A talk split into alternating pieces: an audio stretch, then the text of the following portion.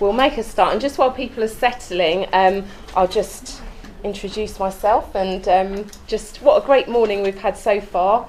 Um, I'm hoping this afternoon is going to bless you and really encourage you.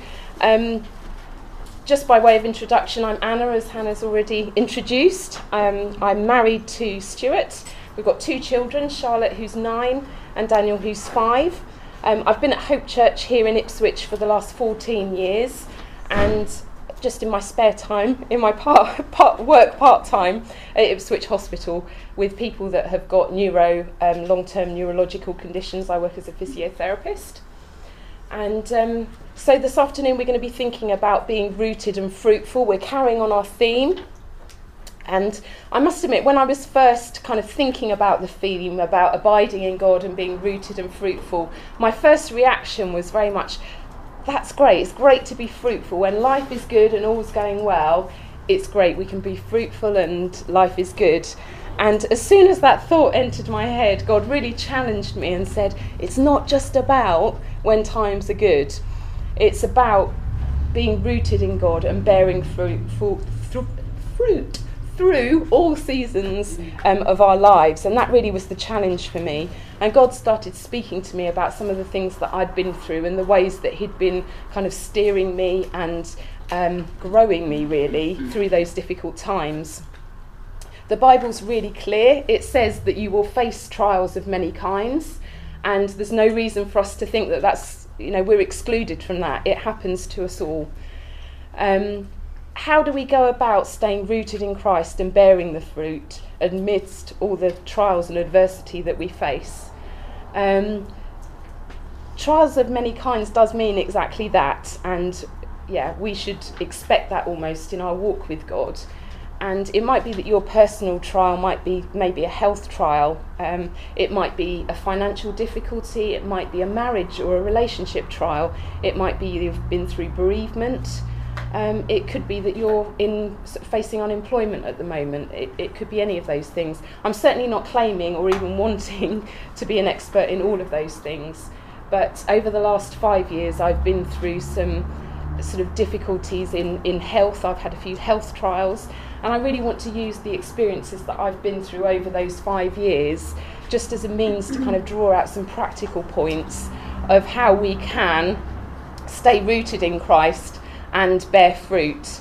Okay, so I part of what I'm going to talk about is my testimony, so I can talk to you about the experiences I've been through, and then I'm going to break in the middle to go through some of the practical points about how we can stay focused on God, and then we're going to finish up just drawing things together with the kind of finish of the testimony and how we can apply that.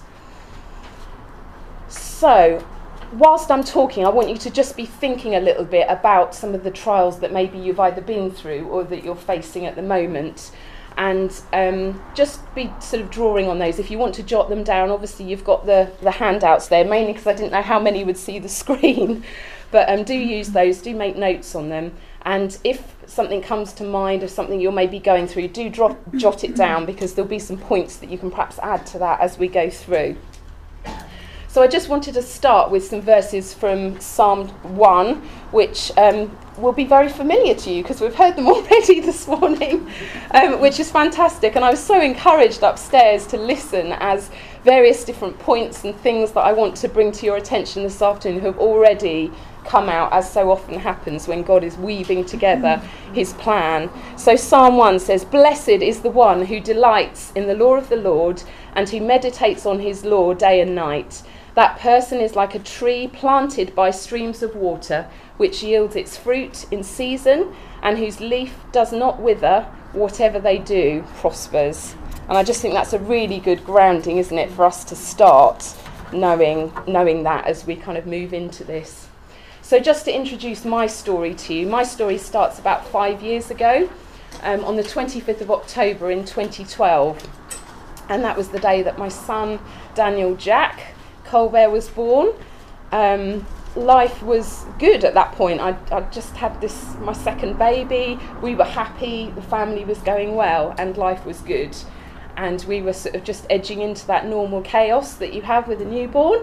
Um, and three weeks into that, when he was just three weeks old, I one Sunday evening just came across something that didn't feel right in my abdomen. I just, something just wasn't quite right. It was a hard area. It didn't feel like it should do. And I just assumed, only being three weeks, having had a baby, that it was some kind of postnatal complication, and arranged to go and see the G P the next day. And I was somewhat surprised when I went to see the G P, and he looked rather alarmed and uttered the words to the student who happened to be in the room that this was a large abdominal mass.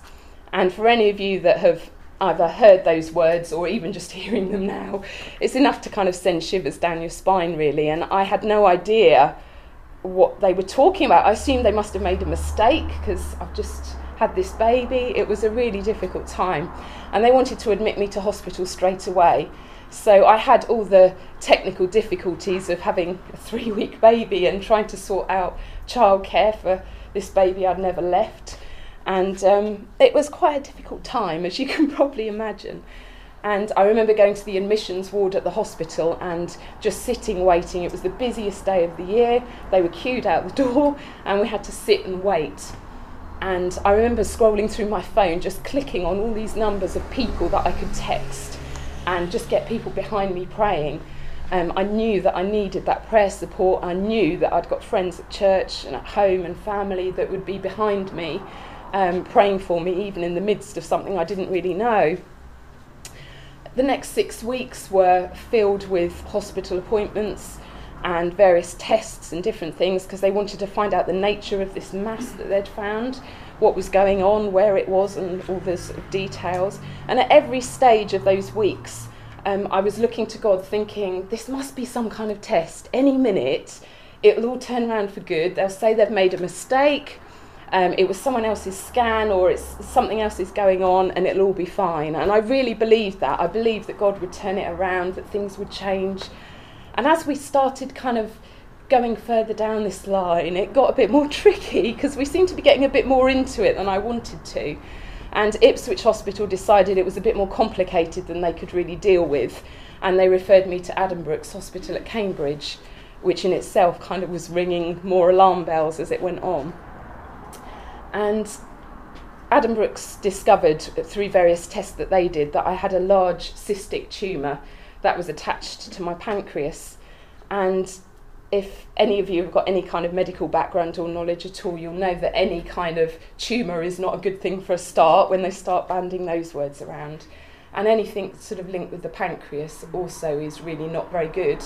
And the prognosis, if we're talking honestly, the prognosis and life expectancy of those two things together is really not good. So you can understand that I was feeling somewhat alarmed. I had a little bit of knowledge, and the kind of knowledge I didn't really want to have at that point in time. As time went past and things were getting worse, I was looking to God and just feeling a bit confused. Um, I couldn't understand why it was still going on, why things were still happening. Um, I often would kind of rant, I'm afraid, to God, and sometimes cry, and sometimes just kind of shout out his name. You know, come on, I've just got this baby and this three-year-old girl, and we're happily married. This must be wrong. You're you're not doing it right, God. Mm. Um, and I even uttered those words and was just desperate. And I remember one day, um, just in my house, alone with the kids, just falling to my knees in the kitchen and just calling out the name of Jesus, because that was the only thing that I could think of to do that would give me any kind of comfort, that somehow just shouting out the name of Jesus was able to distract me from the things that were going on in my mind. And so I did. I ranted, I cried, I shouted out, I did all sorts of things. But then I realised that actually I'd got to surrender my family to God. The reason it was such a turmoil was because I was trying to hold on to everything. I liked to be in control and managing what's going on. And I knew that I couldn't do that, that God was calling me to actually offer my family up to him. Um, Daniel might have only been, I don't know what he was then, six weeks or whatever he was, but I knew I'd got to offer him to God and trust him to look after them, that he could do a better job regardless of what happened to me and regardless of what process I had to go through. And I felt very much at that point, um, a bit like Abraham really, taking Isaac Um, to the altar and saying, God, I give this to you. I don't know whether I'm going to get it back. I don't know what's going to happen, but I'm trusting you that if I give it to you, you'll oversee things and sort them out. And so that was the place that I got to. And on the twenty-seventh of December of that year, I had to have an endoscopic biopsy at Addenbrooke's, which really was just giving them some idea of what was going on.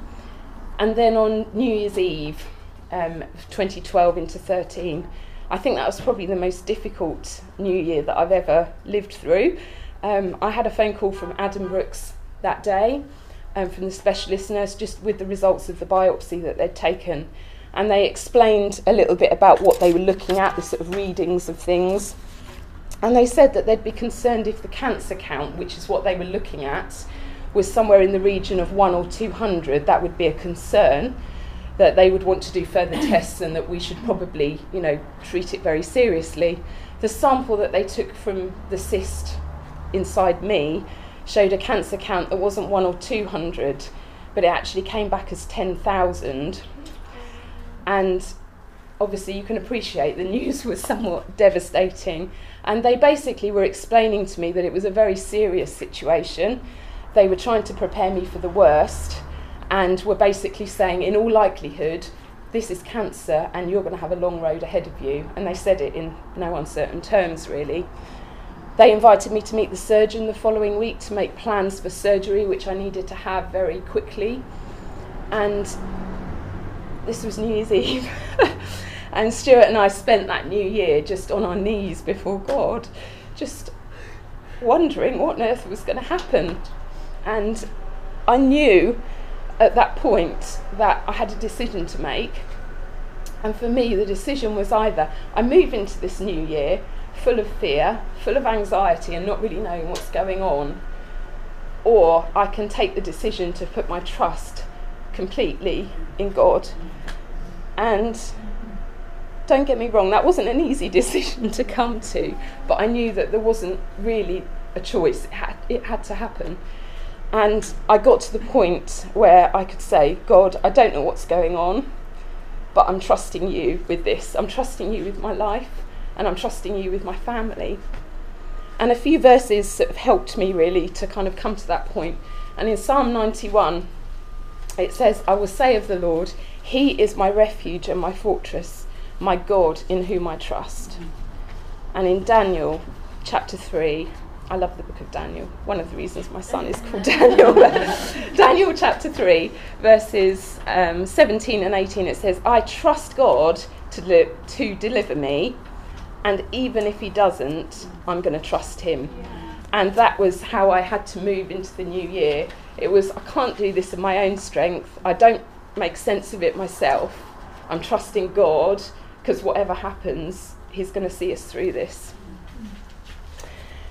So, moving on in the story, we're nearly at the end of this chapter. I hope you're with me still.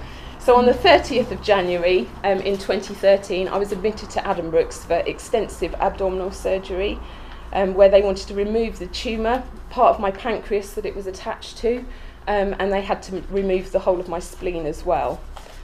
And just a couple of other verses that I found really helpful as I moved into that phase. In Psalm one thirty-nine, verse seven, it says, where can I go from your spirit? Where can I flee from your presence? If I go to the heavens, you're there. If I make my bed in the depths, you're there. And so it goes on.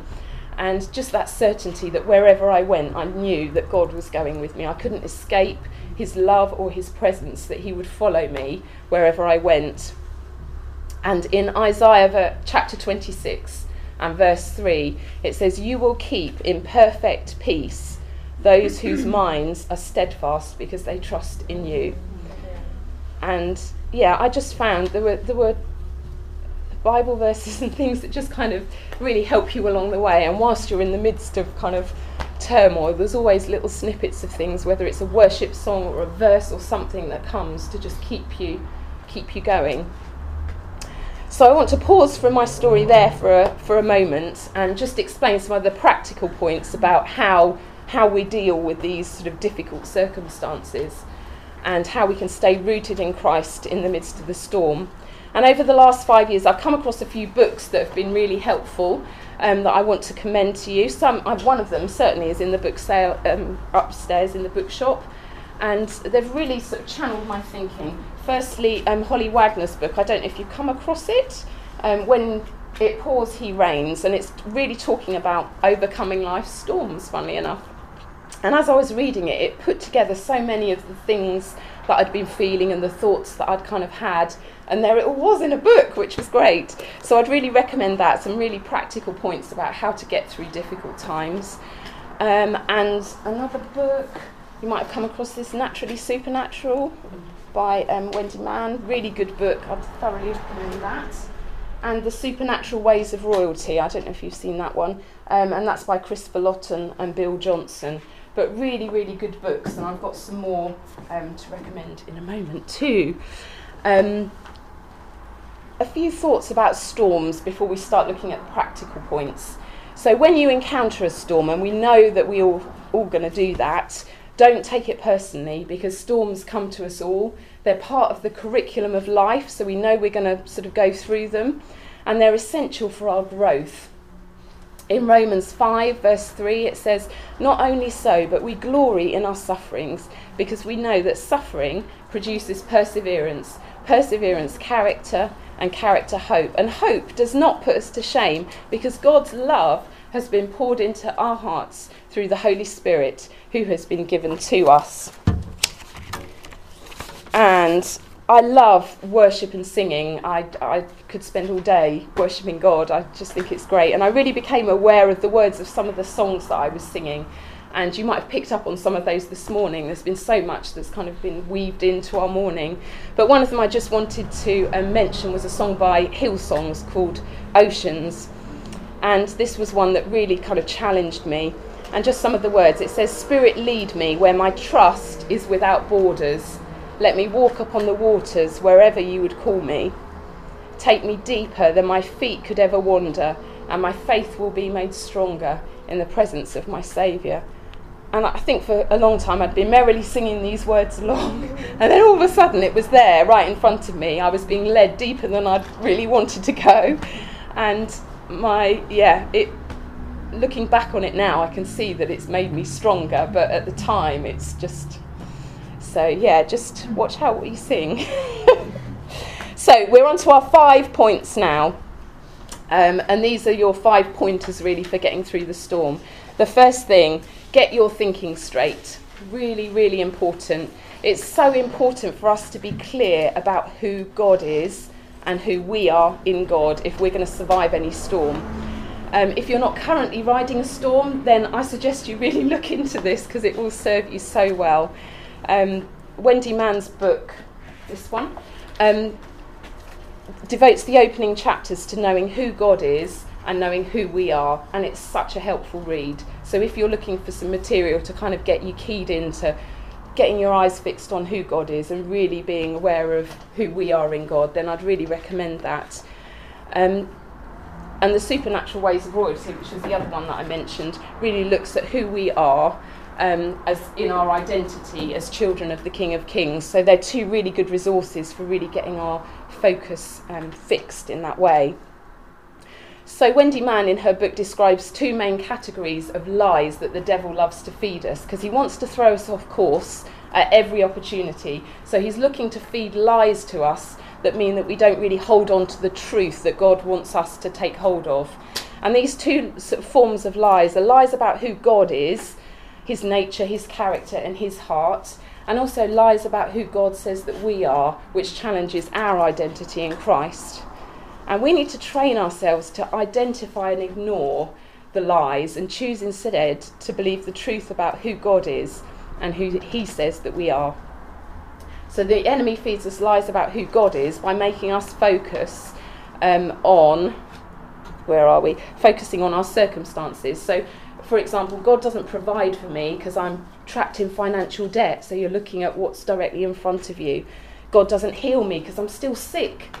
Um, God doesn't love me because, you know, my marriage is falling apart.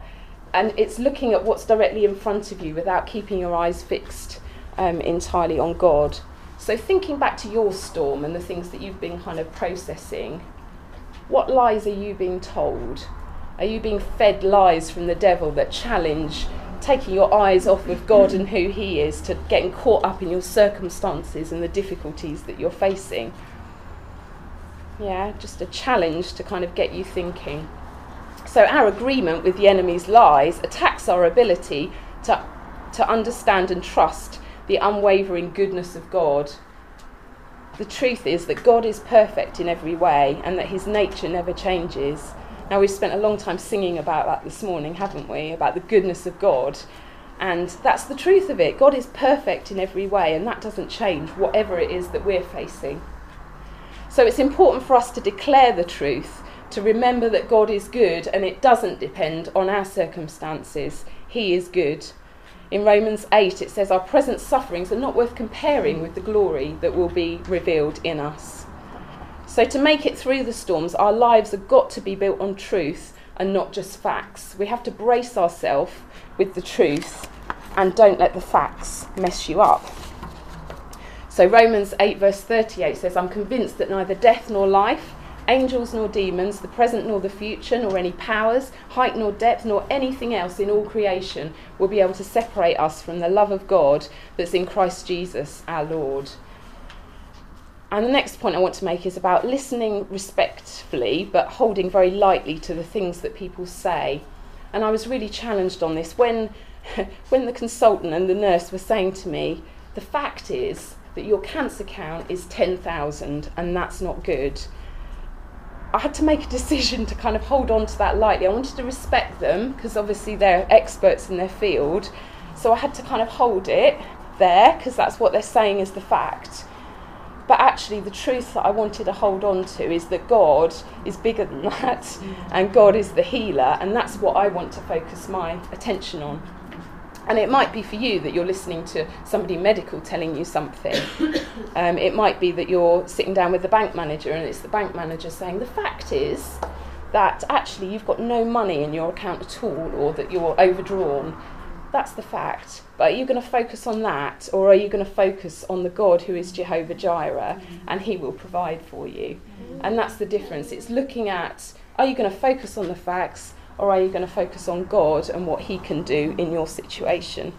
It might be that you're seeing a relationship counsellor and they're saying, well, let me just tell you, the fact is that you two are not getting on, and that's, you know, your marriage isn't compatible because you're not getting on. Are you going to listen to that, or are you going to believe in the God that brings restoration to relationships? And it's just getting our focus, isn't it? It's, it's okay, observing the facts, but it's actually believing in the God that can turn those things around. So God is sovereign, his word is true, and his ways are higher, regardless of your circumstances. So that's our first point. That is the longest one. The rest are a little bit shorter. So, firstly, our first point is done, and that's getting our thinking straight. Secondly, we're going to think about getting stuck into God's family. So this is another principle. When you're riding the storm, and even when you're not, it's good to get stuck into God's family as good preparation for that. So we're not created to go through life alone. We need others to help us get through the tough times. So we need to build relationships. We need to invest in them because we need each other. And I always find it interesting that from the cross, when Jesus was facing the probably the biggest storm of all mankind, um, when he was on the cross, he actually reached down and called to someone and asked for a drink. And part of me sort of looks at that and thinks, if Jesus needed to reach down and actually ask someone for help and ask someone for something, then surely that's an example for us when we're in our storms and in our difficult times. There are times when we actually have to reach out and ask people to help. And that's quite difficult. So build relationships, we need each other. Acknowledging our need of our, each other is crucial to our survival. And like I said earlier, one of the first things I did when I got to hospital was flicking through, texting as many people as I could, because I knew that I'd got friendships and relationships and people that would want to be behind me, and certainly people I wanted to be behind me um, in prayer.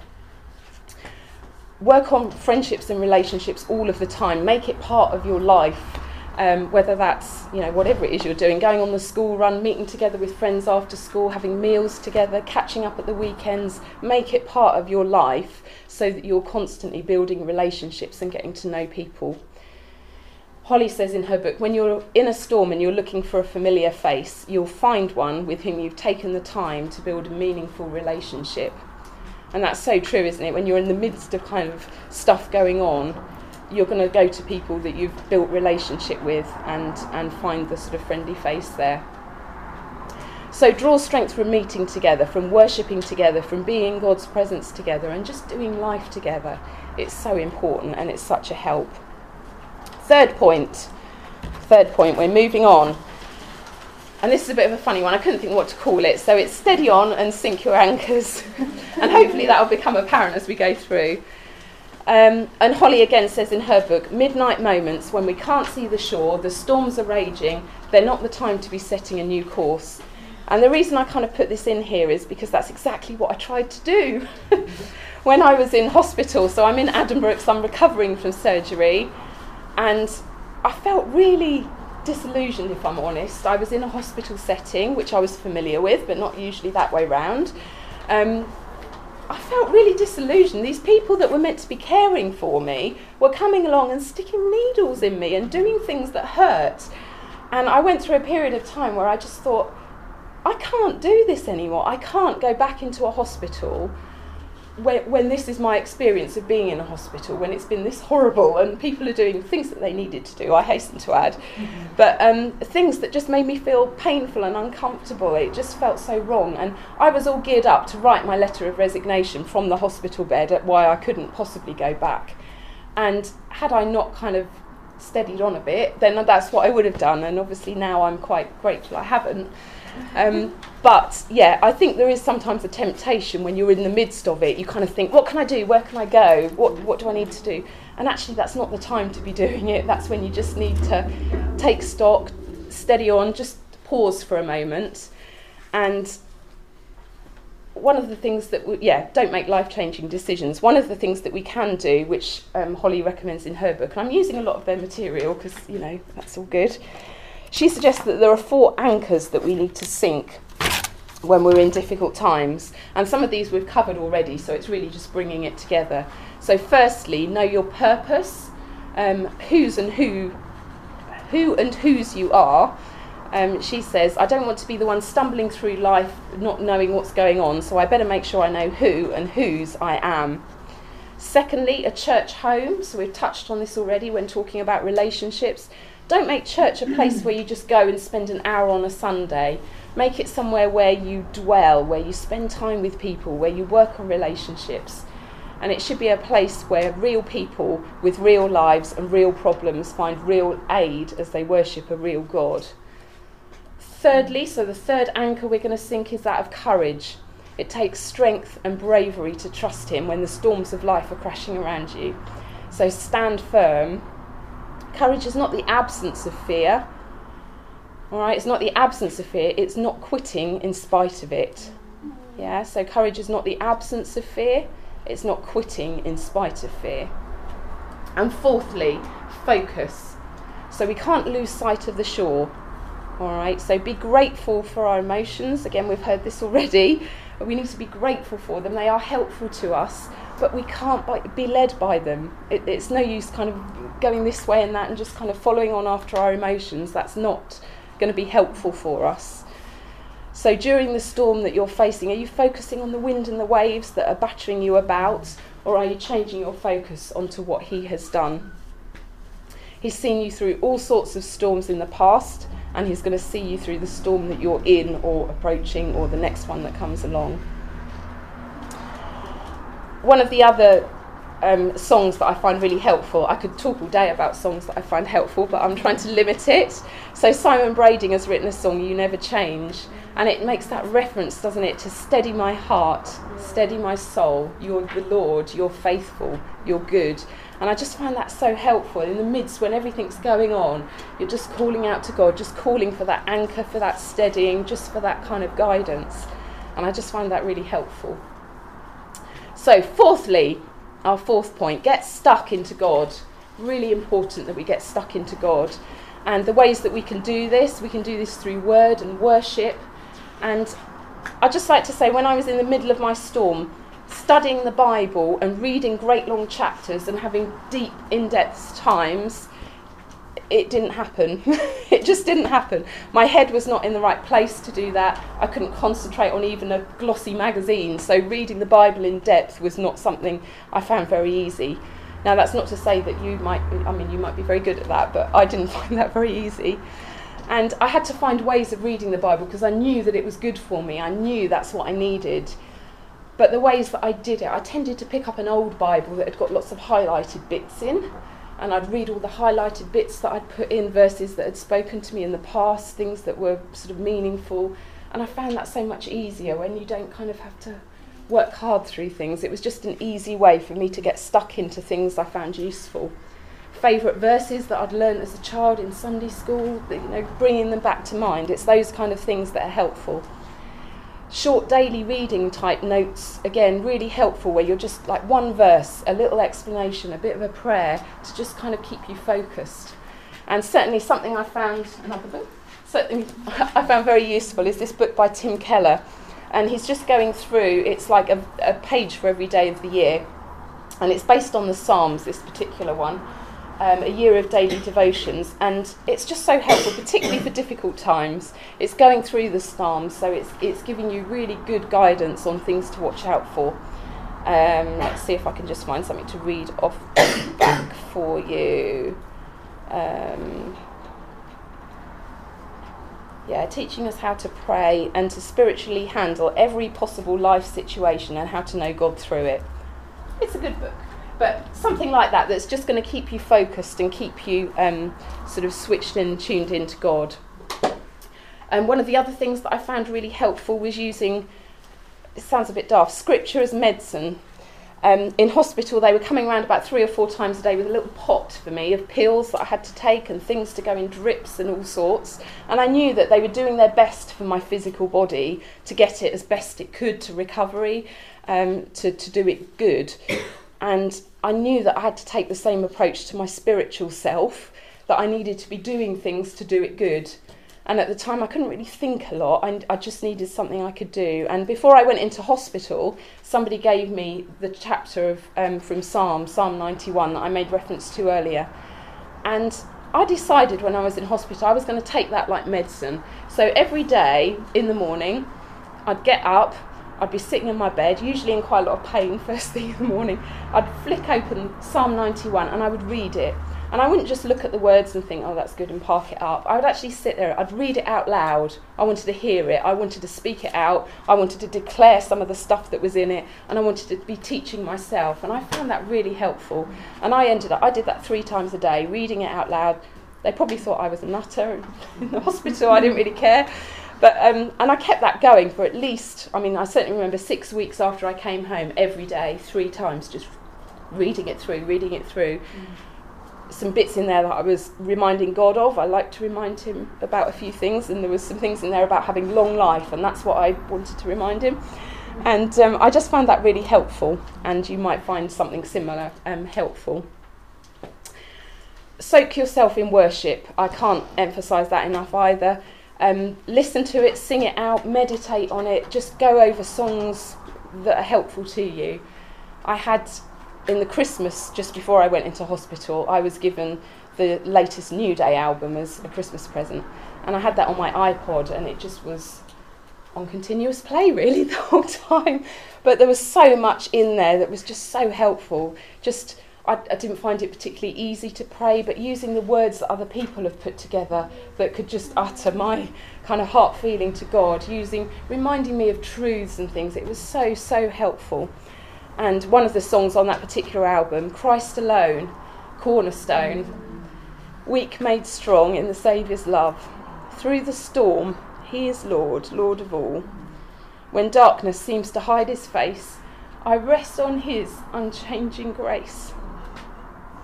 In every high and stormy gale, my anchor holds within the veil. And there's just so much in, in so many of those songs. There were just things that really kind of leapt out to me, and it was like, yes, yes, yes, that's that's where I'm at. And that's just so helpful. We've got such a wealth of worship music that we have access to. Make use of it. Um, use your Spotify accounts or whatever they happen to be, and just really tap into really helpful um, worship music like that. And just the last point in this sort of fourth section, it's allowing close friends to bring you words of wisdom, encouragements, prophecy that are going to help to direct you towards God.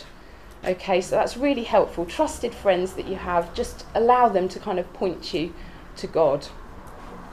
So we're going to go back to my story in a moment, but if you need to just stand up, I feel a bit bad as a physio watching you all sit there really still. So if you just need to stand up and move about, that's fine. And we'll carry on in the story in just two seconds.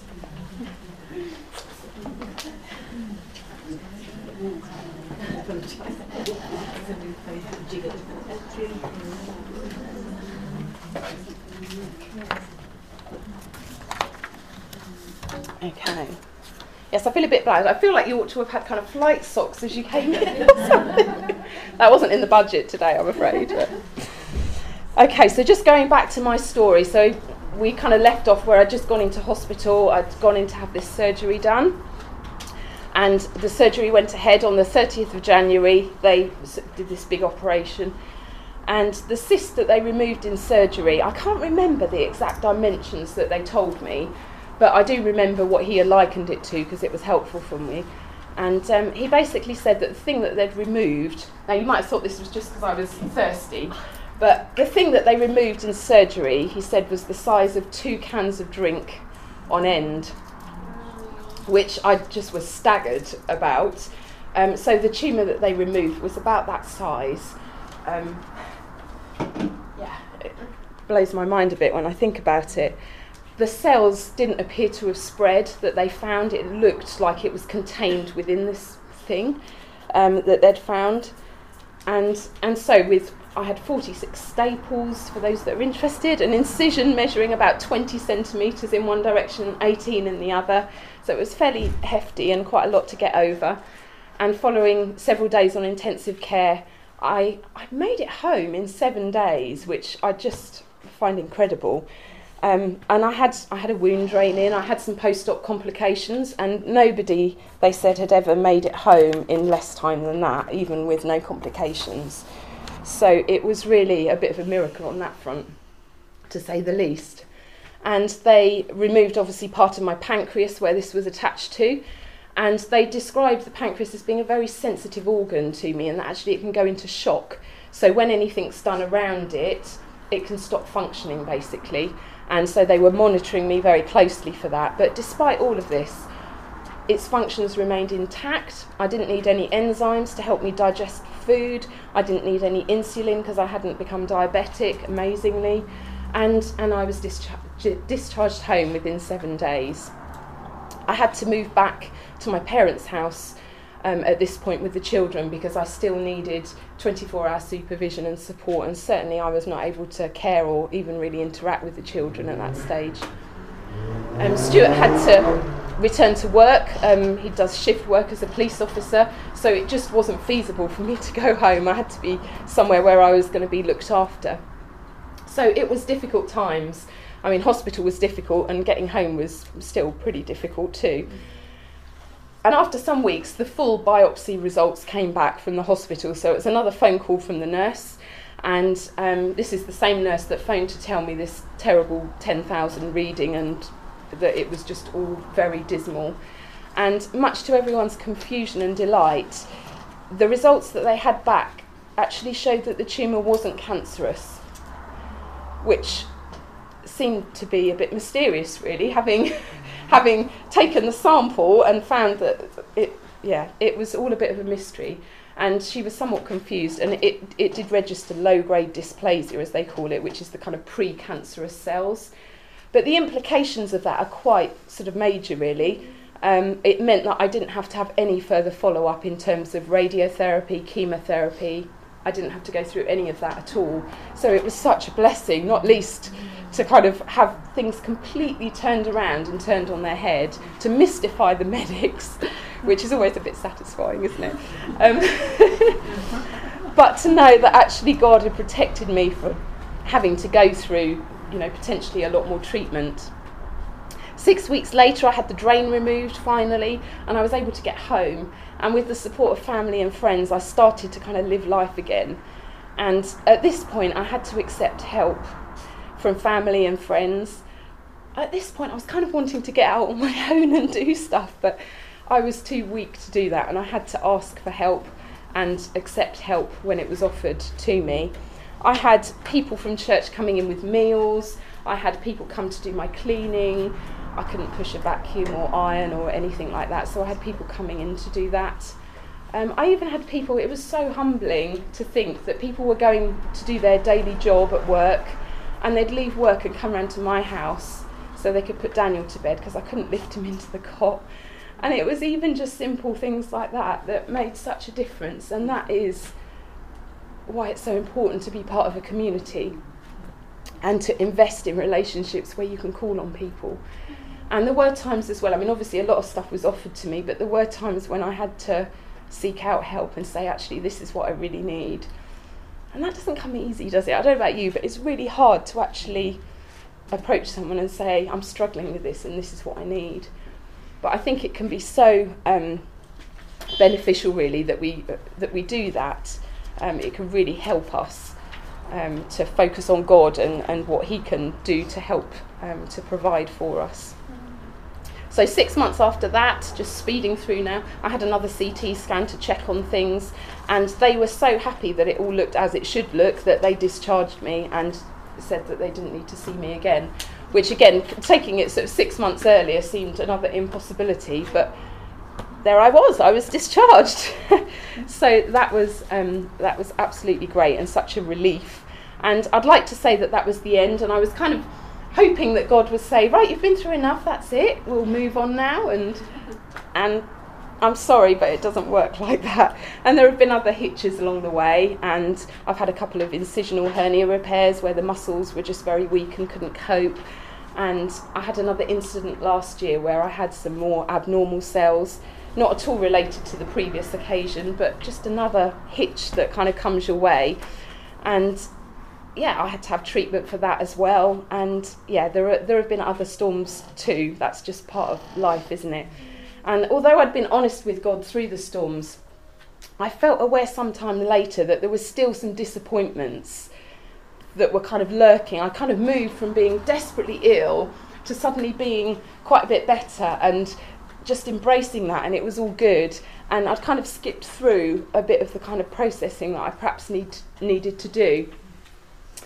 And um, yeah, one of the things, the disappointments I had to deal with was missing out on the first six months of Daniel's life. I felt really disappointed that in all of this, you know, this is probably my last baby, and I'd missed out on a massive chunk um, of his life in those early sort of months and weeks. And it was only as I kind of processed and worked through that disappointment and was really honest with God about how I felt um, as a result of that, that I was able to shift my focus actually to the five years I've enjoyed of his life. And it just changed my thinking slightly, and um, yeah, rather than focus on that disappointment, it was actually looking at all the things I have been able to um, enjoy. And Wendy Mann in her book says, as Christians we can often jump from trauma that we've experienced to the things to be thankful for in spite of difficult times without properly dealing with the pain that comes between. And it's something that's really um, important for us to do. So we are so nearly there. Point five. We're going back to our points now. Um, keep going. Remember who's on the throne. I think during a storm we often, the temptation I think today is to look, isn't it? We've got to have a five-year plan. We've got to know where we're going. And during a storm we stop living with that kind of distance in mind. We start living moment to moment. And it's just really to say that that's okay. It's okay to live moment to moment and not to be looking so far ahead. Know that as you weather your storm, all the hosts of heaven are cheering you on. It says in Hebrews twelve, therefore, since we are surrounded by such a great cloud of witnesses, let us throw off everything that hinders and the sin that so easily entangles, and run the race marked out for us. And I just have that kind of picture, like probably many of you do, the spectators of a marathon. Now, I've never been to a marathon, but we've all seen it on telly. They're not kind of standing there and saying, oh, don't think they're running particularly well. No, no. Oh, they've hit the wall there. Yeah. They're not standing there in judgment of how you're running the race. They're cheering you on. The audience are cheering people on that they don't even know. They're getting behind you. They're encouraging you. And I love to think of the hosts of heaven doing exactly that. So as you're running your race, as you're going through the storms, going through the good times, wherever it is, the hosts of heaven are cheering you on.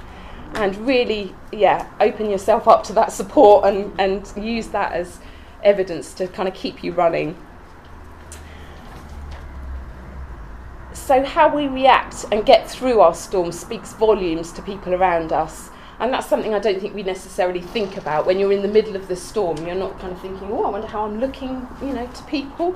But as you go through the process of, of going through the storm, people are looking and watching and observing and just living life and getting on and focusing on God. People will observe and take note of what you're doing. Don't forget to make time to deal with any pain and disappointment that you get along the way. It will happen, and it's important that we just take time to process that so that we can move on sort of helpfully without being sort of bound down by it. The good news about storms is the more storms that you've walked with God, um, the shorter the recovery time comes. And I know that's a little consolation because we'd probably rather have no storms. But actually, the more we do this, the more we get tuned into God and walk through storms with him, we can actually kind of get over them a bit quicker each time, and we get stronger and it builds our faith. We need to keep believing in the one who can calm the storm. So keep believing in the midst of the storm, when everything's raging, that God can calm your storm, and he will. If we're not only going to make it through the storm but arrive at the shore stronger, we must remember that God will never abandon us. We must remember that he holds us in his hands. So those are our five points. Um, and yeah, we've looked at those five ways that we can stay rooted in Christ and bearing fruit, even when we're going through stormy times. I just encourage you, if, if anything's kind of come to mind as you've been sitting here, do write it down, because you know as you move through, Um, yeah, things kind of get lost along the way. So the five things that we looked at, we looked at getting your thinking straight, getting stuck into God's family, steadying on and sinking those anchors to keep us steady, getting stuck into God, and just keeping going and keeping our eyes forward on where we're going. And just to finish, I've got some verses and things that I found helpful, and these are all on your handout, so I'm just going to read. Um, the references are there. I'm just going to read some of them out. So Psalm ninety-one, which again I've already referenced. Whoever dwells in the shelter of the Most High will rest in the shadow of the Almighty. I will say of the Lord, he is my refuge and my fortress, my God in whom I trust. He will cover you with his feathers, and under his wings you will find refuge. His faithfulness will be your shield and rampart. You will not fear the terror of night. If you say, the Lord is my refuge, and you make the Most High your dwelling, no harm will overtake you. He will command his angels concerning you to guard you in all your ways.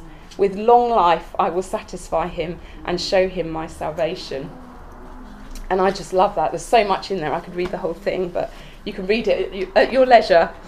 Um, in Second Corinthians, we have this treasure in jars of clay to show that this all-surpassing power is from God and not from us. We're hard-pressed on every side, but we're not crushed. We're perplexed, but we're not in despair. We're persecuted, but not abandoned. Struck down, but not destroyed. Second Corinthians four, therefore we do not lose heart, though outwardly we're wasting away. Inwardly we're being renewed day by day. Our light and momentary troubles are achieving for us an eternal glory that far outweighs them all. So we fix our eyes not on what is seen, but what is unseen, since what is seen is temporary, but what is unseen is eternal.